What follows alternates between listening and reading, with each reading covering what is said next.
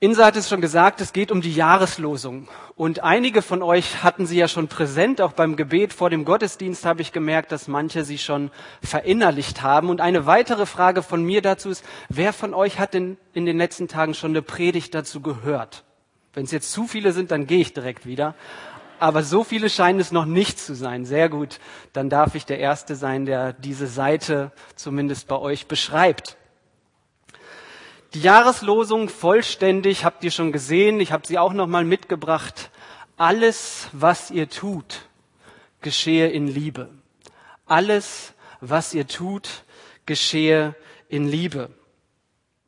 Und ich möchte dich jetzt bitten, einmal kurz reinzurufen, was dir als erstes durch den Kopf gegangen ist, als du es vielleicht gerade bei Insa gehört hast oder jetzt diesen Vers nochmal gelesen hast. Was geht dir durch den Kopf? Wenn du es in wenige Worte zusammenfassen kannst, bitte ich dich, das einmal laut zu sagen. Challenge. Toll. Einfach toll. In Liebe, nicht aus Liebe. Nicht einfach. Aufforderung viel Arbeit, fordernd, das habe ich nicht mitbekommen. Geschehe, okay. Also jeder von uns hat andere Gedanken. Ich hatte ja etwas mehr Zeit, mich auf diese Frage vorzubereiten und habe sogar auf eine Folie gebracht. Diese zwei Gedanken haben mich beschäftigt, als ich anfing, mich auf die Predigt vorzubereiten. Einmal Liebe, ein ganz schön vergriffenes Wort. Wir haben alle schon so viel dazu gehört, wahrscheinlich auch selbst gelesen, uns Gedanken dazu gemacht.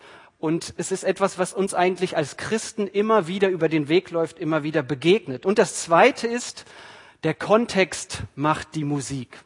Der Kontext macht die Musik. Was wollte Paulus den Korinthern eigentlich mit diesem Vers sagen? Was war seine Intention? Wozu hat er diesen Vers in seinen langen Brief eingebaut? Jahreslosungen, die, die sollen ja in der Regel so griffig sein. Sie sollen gut einprägsam sein. Ähm, sie müssen für sich alleine stehen können, sonst können wir ja nichts damit anfangen. Sie lassen sich nicht schön auf Flyer und Karten drucken. Aber die Autoren, als sie diese Verse aufgeschrieben hatten, die hatten das ja überhaupt nicht im Blick. Ihnen ging es ja nicht um die Postkarte 2024, als Paulus zum Beispiel diesen Vers aufgeschrieben hat, sondern er bettet sich natürlich ein in die Gedanken, die er aufgeschrieben hat, in den ganzen Brief, den er an die Christen in Korinth geschrieben hat. Und die Gedanken, mit denen wir heute die Jahreslosungen füllen, waren das die Gedanken, die Paulus oder die anderen Autoren der Jahreslosungen wirklich hatten?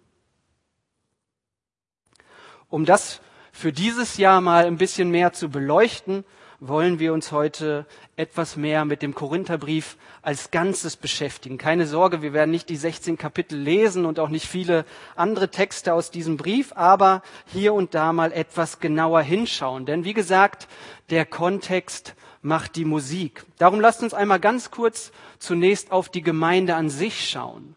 Und wir könnten eigentlich sagen, dass die Gemeinde in Korinth eigentlich keine Vorzeigegemeinde war. Nicht nur eigentlich, sie war keine Vorzeigegemeinde. Es gab wirklich große und eklatante Herausforderungen. Eine zum Beispiel war, dass es ganz viel Streit und Gruppierungen, Parteien in der Gemeinde gab.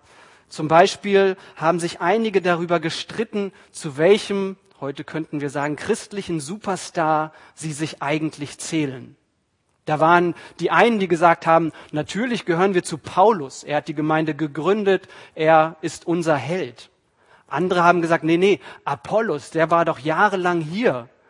Der hat Worte, die wirklich etwas weitergeben. Er ist ein starker Rhetoriker.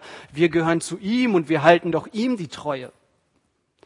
Und die ganz gewissenhaften Christen haben natürlich gesagt, wir gehören doch zu Jesus. Hey, das ist doch der einzig wahre.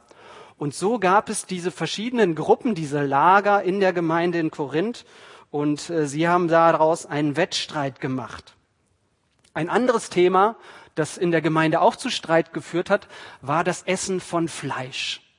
Nicht in dem Sinne, wie wir die Diskussion vielleicht heute führen oder kennen, sondern es ging um Fleisch, das vorher in irgendeinem heidnischen Tempel anderen Göttern geopfert wurde. Danach wurde das Fleisch, das übrig blieb, auf einen Markt gebracht und dort verkauft. Und die Frage in der Gemeinde in Korinth war jetzt, dürfen wir dieses Fleisch essen als Christen?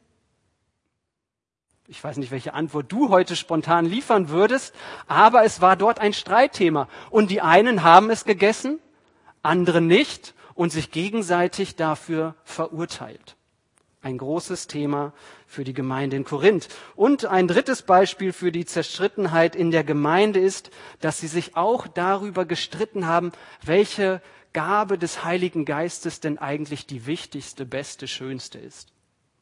Es gab wahrscheinlich gar nicht so wenige Christen in der Gemeinde in Korinth, die gesagt haben, die Gabe der Sprachen, äh, der, des Reden in anderen Sprachen ist die wichtigste. Das ist das Erkennungszeichen für echte Christen. Und wer diese Gabe nicht hatte, war kein Christ erster Klasse.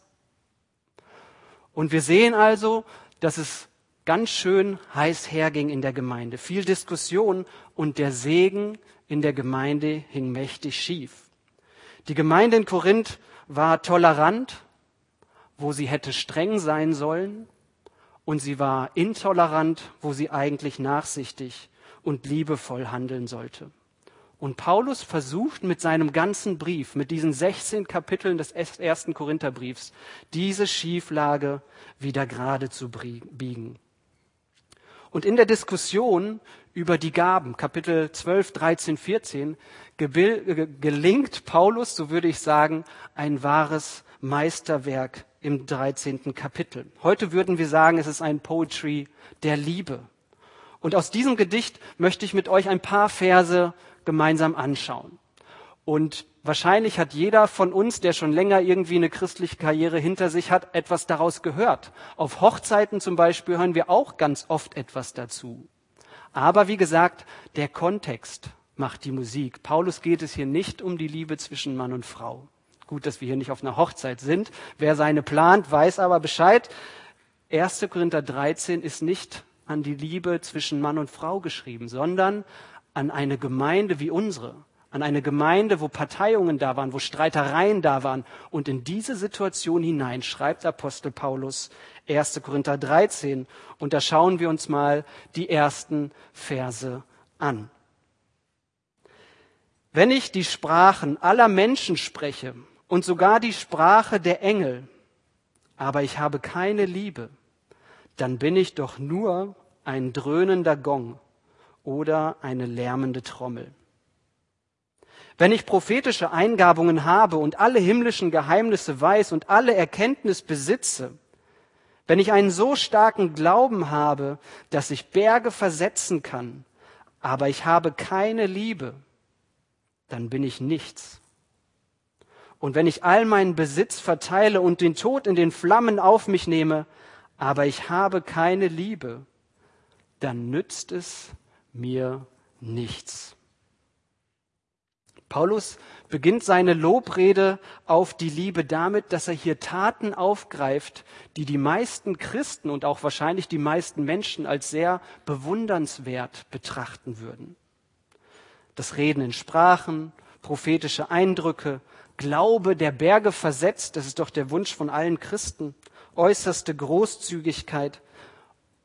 Paulus greift das auf und erklärt dann aber direkt, wenn irgendetwas davon nicht aus der Motivation der Liebe heraus passiert, ist es eigentlich nichts wert. Wenn wir all diese guten Dinge nicht aus der Liebe zu Gott oder aus der Liebe zu anderen Menschen heraus tun, dann hat das für Gott keinen Wert. Und das muss man sich auf der Zunge zergehen lassen. Gerade auch wir als Christen, die wir schon Jahrzehnte in Gemeinde sind und hier total viel mitarbeiten.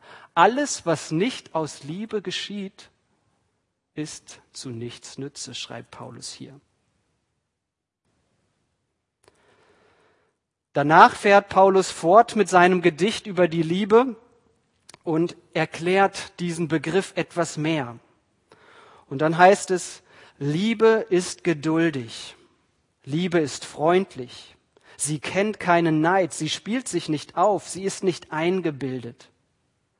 Sie verhält sich nicht taktlos. Sie sucht nicht den eigenen Vorteil. Sie verliert nicht die Beherrschung. Sie trägt keinem etwas nach. Sie freut sich nicht, wenn Unrecht geschieht. Aber wo die Wahrheit siegt, freut sie sich mit. Alles erträgt sie. In jeder Lage glaubt sie. Immer hofft sie. Allem hält sie stand. Das ist Liebe, wie Paulus sie definiert. Eine Liebe, die nicht primär auf sich sieht, sondern auf andere. Und das ist eine etwas andere Definition als Liebe, wie wir sie heute wahrscheinlich hier und da hören würden. Nun haben wir uns etwas den Brief als Ganzes angeschaut, die Situation in der Gemeinde in Korinth, aber jetzt auch genauso den Haupttext zum Thema Liebe in diesem Brief. Und jetzt können wir weitergehen und nochmal genauer auf die Jahreslosung gucken, auf den Kontext dieser Passage, den engen Kontext. Und ähm, da sehen wir, dass Paulus diesen Vers eigentlich im Zweiklang mit dem Vers davor gesehen hat. Und wir lesen beide darum mal im Zusammenspiel. 1. Korinther 16, die Verse 13 und 14, beide sehr kurz. Seid wachsam, steht fest im Glauben, seid mutig, seid stark. Alles, was ihr tut, geschehe in Liebe. Also wir sehen hier, dass es wirklich so komprimiert am Ende nochmal ein inhaltlicher Gedanke ist, den Paulus weitergibt. In diesem letzten Kapitel, zu dem diese Verse gehören, geht es auch um die Reisepläne von Paulus, das, was er sich von Apollos wünscht. Es geht um Grüße von und an verschiedene Leute und um den Abschluss des Briefes, den Paulus immer am Ende dann mit seiner eigenen Hand runtersetzt. Aber es geht eben auch um diese zwei Verse. Und das ist quasi der inhaltliche Schlussakkord des Briefes. Darum ist er kurz und knapp, aber er denkt beim Schreiben dieser Verse an all die Kapitel, all die Gedanken, Aufforderungen und Ermahnungen, die er vorher genannt hat. Darauf beziehen sich diese zwei Verse. Und Paulus fordert die Gemeinde in Korinth auf, dass sie eben der christlichen Botschaft treu bleiben und konsequent nachfolgen. Sie sollen keine Kompromisse eingehen. Sie sollen sich auch nicht von den kulturellen Gegebenheiten verunsichern lassen. In allen Diskussionen und Streitigkeiten, und davon gab es, wie gesagt, sehr, sehr viele, sollen sie mutig am Evangelium festhalten und es klar und deutlich vertreten. Position beziehen, würden wir heute sagen. Und auf diese vier Aufforderungen, die in Vers 13 stehen, folgt dann die diesjährige Jahreslosung alles, was die Christen in Korinth tun sollen, all das, was er vorher in den Kapiteln aufgeschrieben hat, dazu soll die Liebe als Maßstab dienen. Das soll sie motivieren. Ob sie nun einen klaren Standpunkt beziehen sollen oder ob sie nachsichtig mit Schwächen anderer Geschwister umgehen. Egal wie sie handeln, Richtschnur und Maßstab soll eben die Liebe sein. Und wir sehen aus dem Kontext des ganzen Briefes, dass Paulus dabei an, wir würden sagen, eine aktive oder eine fürsorgliche Nächstenliebe denkt, ein Einsatz für die anderen in der Gemeinde, der ganz, ganz praktisch ist. Sie sollen zum Beispiel die Armen beim Abendmahl nicht wieder hungrig nach Hause schicken, es ist dort immer wieder passiert. Das Abendmahl damals war in eine Mahlzeit eingebettet. Und die Reichen, die haben ihr Essen mitgebracht, waren satt und betrunken wahrscheinlich. Und die Armen haben ihnen nur zugesehen. Das soll nicht mehr der Fall sein, schreibt Paulus. Die Armen sollen nicht wieder hungrig nach Hause gehen. Genauso wenig, das sehen wir auch im Brief, sollen sich Christen in der Gemeinde nicht vor Gerichte zerren, die nicht zur Gemeinde gehören. Das ist für Paulus undenkbar, dass die Christen aus der Gemeinde sich gegenseitig vor weltlichen Gerichten ähm, verurteilen lassen. Das soll nicht sein. Wir sehen also, dass Paulus ganz praktische Lebensthemen anspricht und sagt, wie Liebe eigentlich in solchen Lebensbereichen ausgelebt werden sollte. Es geht um eine Liebe, die nicht in erster Linie das eigene Wohl sucht, sondern wohlwollend auf andere blickt. Und das hört sich erstmal ganz gut an. Toll, hatten wir am Anfang gesagt, als wir die Jahreslosung oder die Gedanken zur Jahreslosung ausgetauscht haben. Aber wenn wir es dann versuchen auszuleben, dann kommen die ersten Fragezeichen, dann wird vieles hinterfragt und dann ist es gar nicht mehr so einfach, gar nicht mehr so toll, weil es uns dann wirklich etwas kostet. Wenn wir aber in die Kirchengeschichte hineinschauen, gerade in die Gemeinden der ersten zwei, drei Jahrhunderte, dann sehen wir, dass diese Gemeinden diese Liebe radikal, wirklich radikal ausgelebt haben für die damalige Zeit. Christen waren zum Beispiel die einzigen, wirklich die einzigen, die sich um verarmte Witwen und Waisen gekümmert haben. Witwen in der damaligen Zeit, wenn sie nicht gut betucht waren, haben quasi mit dem Tod ihres Mannes gleichzeitig schon ihr eigenes Armutszeugnis unterschrieben. Es war keine lebensfähige Form als alleinstehende Frau, gerade wenn sie älter war, zu überleben. Waisen ging es ganz ähnlich. Christen haben sich damals genauso um verlassene Schwerkranke gekümmert. Pest gab es durch die ganze Kirchengeschichte hindurch, Lepra, all diese Krankheiten. Christen waren die einzigen, die sich dann noch um die Menschen gekümmert haben, selbst wenn ihre engsten Verwandten sie im Stich gelassen haben. Dann sind Christen gekommen und haben sich um diese Menschen gekümmert. Sie haben sich auch um zu alte Sklaven gekümmert, die von ihren Herren einfach vor die Tür gesetzt wurde. Um arme Bettler in ihren Städten haben sie sich gekümmert, um Gefängnisinsassen. All diese Gruppen, die eigentlich am Rand der Gesellschaft standen und um die sich in der damaligen Zeit wirklich niemand geschert hat. Um die haben sich die ersten Christen angefangen zu kümmern. Und wir sehen das, dass Autoren der damaligen Zeit, die mit dem Glauben nichts am Hut haben, davon einfach verblüfft waren und es einfach nur zur Kenntnis nehmen und gar nicht verstehen, nicht den Hauch einer Ahnung haben, wie Menschen darauf kommen, sich um diese Leute zu kümmern. Wir sehen also, dass die Liebe die ersten Christen nicht nur zu so schönen Gedichten oder Poetries verzückt hat, wie wir sie bei Paulus sehen, sondern dass sie wirklich auch radikal Nächstenliebe praktiziert und ausgelebt haben. Und wenn wir das vor Augen halten, dann stellt sich unweigerlich die Frage, wie ist das möglich? Wie ist das möglich? Wie kann man es schaffen, in der Weise von Liebe bestimmt zu sein? Wie kann man sich zuerst nicht selbst anschauen, sondern den anderen als erstes im Blick behalten? Eine derartige Liebe dauerhaft zum Beispiel für den eigenen Ehepartner oder die eigenen Kinder aufzubringen, ist schon schwierig. Da müssen wir ehrlich sein. Aber diese Liebe dann auch noch für irgendwelche anderen Menschen in unserem Umfeld aufzubringen, das ist doch nahezu unmöglich, oder? Aber dazu fordert Paulus die Christen in Korinth auf und damit auch uns heute. Aber genau das ist ja das Geheimnis oder wir könnten auch sagen die Geheimwaffe des christlichen Glaubens. Das ist unsere Geheimwaffe. Die Maßstäbe für ein geistliches Leben im Neuen Testament sind so hoch, dass jeder Christ eigentlich früher oder später zu der Erkenntnis kommt, das schaffe ich niemals. Das schaffe ich niemals. Und genau darum geht es. Genau darum geht es. Das, wozu Paulus, Petrus, Johannes und wie die anderen Autoren des Neuen Testaments auch heißen, uns auffordern, kann niemand von uns dauerhaft ausleben. Es ist einfach nicht möglich.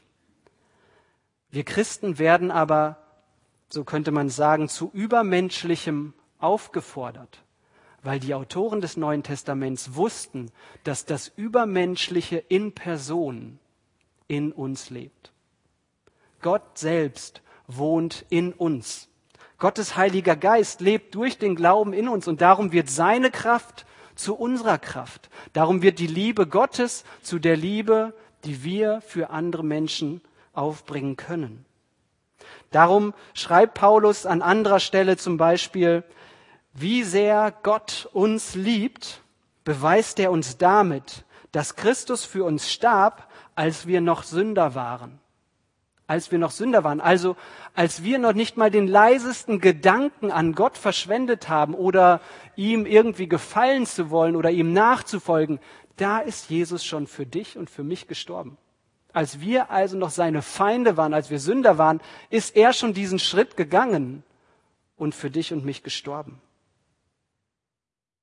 Und ein paar Verse davor leitet Paulus diesen Gedanken mit folgenden Worten ein. Denn dass Gott uns liebt, ist uns unumstößlich gewiss. Seine Liebe ist ja in unsere Herzen ausgegossen durch den Heiligen Geist, den er uns geschenkt hat. Und das ist quasi die Quelle für unsere Jahreslosung. Nur weil dieser Vers stimmt, weil das Wahrheit ist, kann Paulus uns zu dem auffordern, was in der Jahreslosung steht. Seine Liebe, die Liebe Gottes, die er uns darin bewiesen hat, dass er gestorben ist, als wir noch keinen Gedanken an ihn verschwendet haben, ist in unsere Herzen ausgegossen durch den Heiligen Geist, den er uns geschenkt hat. Und darum können wir Übermenschliches bewirken, weil Gottes unmenschliche Liebe in uns lebt. Und was Paulus hier sagt, möchte ich mit diesen Schwämmen hier veranschaulichen. Ich weiß nicht, wer sie schon erkannt hat. Mit guten Augen ist das sichtbar. Es sind hier einfach ein paar Schwämme. Ganz unterschiedlich. Und diese Schwämme sollen für uns stehen. Für jeden einzelnen von uns. Die einen sind größer, kleiner, dicker, dünner, älter, jünger und haben alle so ihre Eigenheiten. Aber einer dieser Schwämme, ich nehme einen heraus, der steht für dich und für mich. Und die anderen hier stehen für unser Umfeld, für die Menschen, die uns nahestehen, mit denen wir regelmäßig zu tun haben. Und Gott hat uns Menschen als Beziehungswesen geschaffen. Da erzähle ich euch nichts Neues. Darum Darum ist es uns auch so wichtig, was andere Leute über uns denken. Darum ist es uns wichtig, dass wir immer wieder mal Anerkennung bekommen, dass wir Zuneigung erfahren, dass wir Liebe spüren von anderen Menschen, sei es jetzt unsere eigene Familie oder andere Leute. Und Gott hat uns so gemacht, dass wir diese Liebe aufsaugen, wie ein Schwamm im wahrsten Sinne des Wortes. Wir leben davon, dass andere Menschen uns liebevoll begegnen und wir genießen es, wir schätzen es, jeder in einem anderen Maß, aber jeder von uns ist darauf angewiesen und lebt davon, dass wir hier und da von anderen Menschen Liebe und Zuneigung bekommen. Und jetzt passiert das, was Paulus hier in diesem Vers beschreibt. Wenn wir uns Gott zuwenden, wenn wir anfangen, nach ihm zu fragen, wenn wir anfangen, seinem Evangelium von Jesus Christus zu glauben, dann zeigt er sich uns. Und dann zieht er in uns ein. Die Bibel sagt, in unser Herz. Dann wird der Heilige Geist Teil unserer Persönlichkeit und lebt in uns. Und dann passiert das, was gerade hier in diesem Vers steht. Dann wird die Liebe Gottes in unser Herz hineingegossen. Und nicht nur tröpfchenweise, sondern voll und ganz, von Kopf bis Fuß, bis es aus uns herausquillt und wir nicht mehr anders können. Und was passiert jetzt automatisch? Ich bin nass. Und wer noch? Alle Leute in meinem Umfeld werden automatisch auch durch diese Liebe Gottes erreicht. Sie bekommen etwas davon ab, weil wir eben von Kopf bis Fuß komplett mit Gottes Liebe erfüllt werden. Und jedes Mal, wenn wir uns Gott zuwenden, wenn wir zum Beispiel solche Verse lesen wie diesen, wenn wir uns auf die Jahreslosung konzentrieren und uns Gott wieder zuwenden, dann füllt er immer wieder neu seine Liebe in uns ein und wir können immer wieder weiter diese Liebe Gottes verschwenden und sie an andere weitergeben, wie wir es hier sehen. Und so werden die Menschen in unserem Umfeld immer mehr mit Gottes Liebe in Berührung gebracht. Darum sagt Jesus auch, ähm, dass andere Menschen, einmal sauber wischen, dass andere Menschen uns Christen an unserer Liebe zueinander erkennen sollen. Es ist kein abwegiger Gedanke. Nein, wenn in der Gemeinde, im Hauskreis oder da, wo zwei Christen aufeinandertreffen, da passiert das, dass nicht nur einer dieser Schwämme in dem Umfeld da ist, sondern dass zwei vollkommen erfüllt von Gottes Liebe aufeinandertreffen. Und da ist doch Liebe im Überfluss da. Darum sagt Jesus, dass die Menschen in unserem Umfeld uns als Christen, uns als Gemeinde an der Liebe zueinander erkennen sollen. Aber sind wir wirklich dafür bekannt? Sind wir wirklich dafür bekannt? Und ich mache es mal ein bisschen konkreter. Bist du dafür bekannt? Anders gefragt, wofür bist du eigentlich bekannt? Zum Beispiel in deiner Schulklasse oder am Arbeitsplatz. Wofür bist du bekannt? Bist du für einen liebevollen und fürsorglichen Umgang mit anderen Menschen bekannt? Ist das das, was Leute sagen würden an deinem Arbeitsplatz, wenn sie dich beschreiben müssten? Wofür bist du in deinem Freundeskreis bekannt? Wofür bist du hinter dem Steuer deines Autos bekannt? Und so könnten wir die Liste immer weiter fortsetzen. Jesus sagt, dass wir an der Liebe zueinander erkannt werden. Und der lebendige und einzig wahre Gott, der liebt uns. Er liebt dich. Er sieht uns nicht nur, wie es in der Jahreslosung letztes Jahr heißt, sondern er liebt uns in einem überfließenden Maß. Darum haben wir Christen auch das Potenzial, uns von fehlender Liebe oder fehlender Wertschätzung anderer unabhängig zu machen. Dieses Potenzial legt Gott durch seine Liebe in dich und mich hinein. Denn wenn der Schöpfer aller Dinge dich unendlich liebt, was macht es dann schon, wenn irgendwelche Menschen dich nicht beachten oder dich vielleicht sogar falsch behandeln? Damit will ich dieses Handeln von ihnen nicht rechtfertigen. Aber das zeigt, dass wir davon nicht erschüttert werden müssen, dass wir davon nicht umgeworfen werden. Denn der Gott des Universums, der liebt dich, der sieht dich und nicht nur tröpfchenweise, sondern überfließend ist seine Liebe in unser Herz hineingegossen. Darum müssen wir nichts verzweifelt zurückschlagen oder für unser Recht kämpfen, wenn uns jemand irgendwie Unrecht behandelt hat. Dann müssen wir nicht nach Aufmerksamkeit haschen und unsere Fähigkeiten, das, was wir geschafft oder getan haben, immer in den Vordergrund stellen. Nein, Gott, der Schöpfer aller Dinge, sieht und liebt dich. Das ist das Wichtigste. Das, was andere Menschen von uns denken, was sie uns geben oder nicht geben, ist da sowas von zweitrangig. Denn Gott hat seine Liebe maßlos in unser Herz hineingegossen. Darum können wir trotz all der anderen Umstände uns herum liebevoll bleiben, gelassen bleiben und sogar unsere Feinde lieben, wie es heißt. Und das können wir nicht, weil wir so souverän sind, weil wir so toll sind, sondern weil Gottes Liebe in unser Herz ausgegossen wurde. Und jedes Mal, wenn wir merken, dass der Tank irgendwie leer wird, dass ich nicht mehr zu dieser übermenschlichen Handlung fähig bin, dass diese Liebe mich nicht mehr vollkommen bestimmt, dann kann ich mich wieder Gott zudrehen. Das sehen wir am Kreuz. Zu ihm zurückkommen, uns Bibelverse wie diese hier vor Augen führen oder ihn einfach im Gebet darum bitten.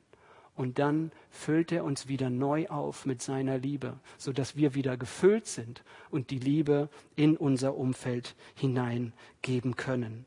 Alles, was ihr tut, geschehe in Liebe. Alles, was ihr tut, geschehe in Liebe.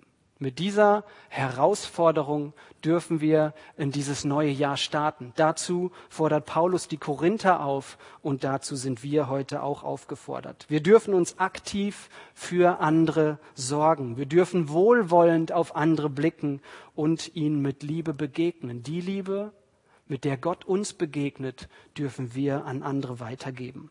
Das können wir weil Gott es möglich macht, weil sein Geist in dir und mir das möglich macht. Wir hören jetzt noch ein Musikstück und haben dabei die Zeit, das Gehörte auf uns wirken zu lassen. Währenddessen werden hier gleich auch noch ein paar Fragen vorne erscheinen, die ihr nutzen könnt, um die Jahreslosung vielleicht nochmal für euch zu fokussieren. Sonst stellt euch gerne andere Fragen oder bleibt bei den Gedanken, die euch gerade beschäftigen. Ich wünsche dir auf jeden Fall Gottes Segen und ich wünsche dir auch Mut, dem nachzufolgen und das zu tun, was der Heilige Geist gerade vielleicht in dir wichtig macht. Amen.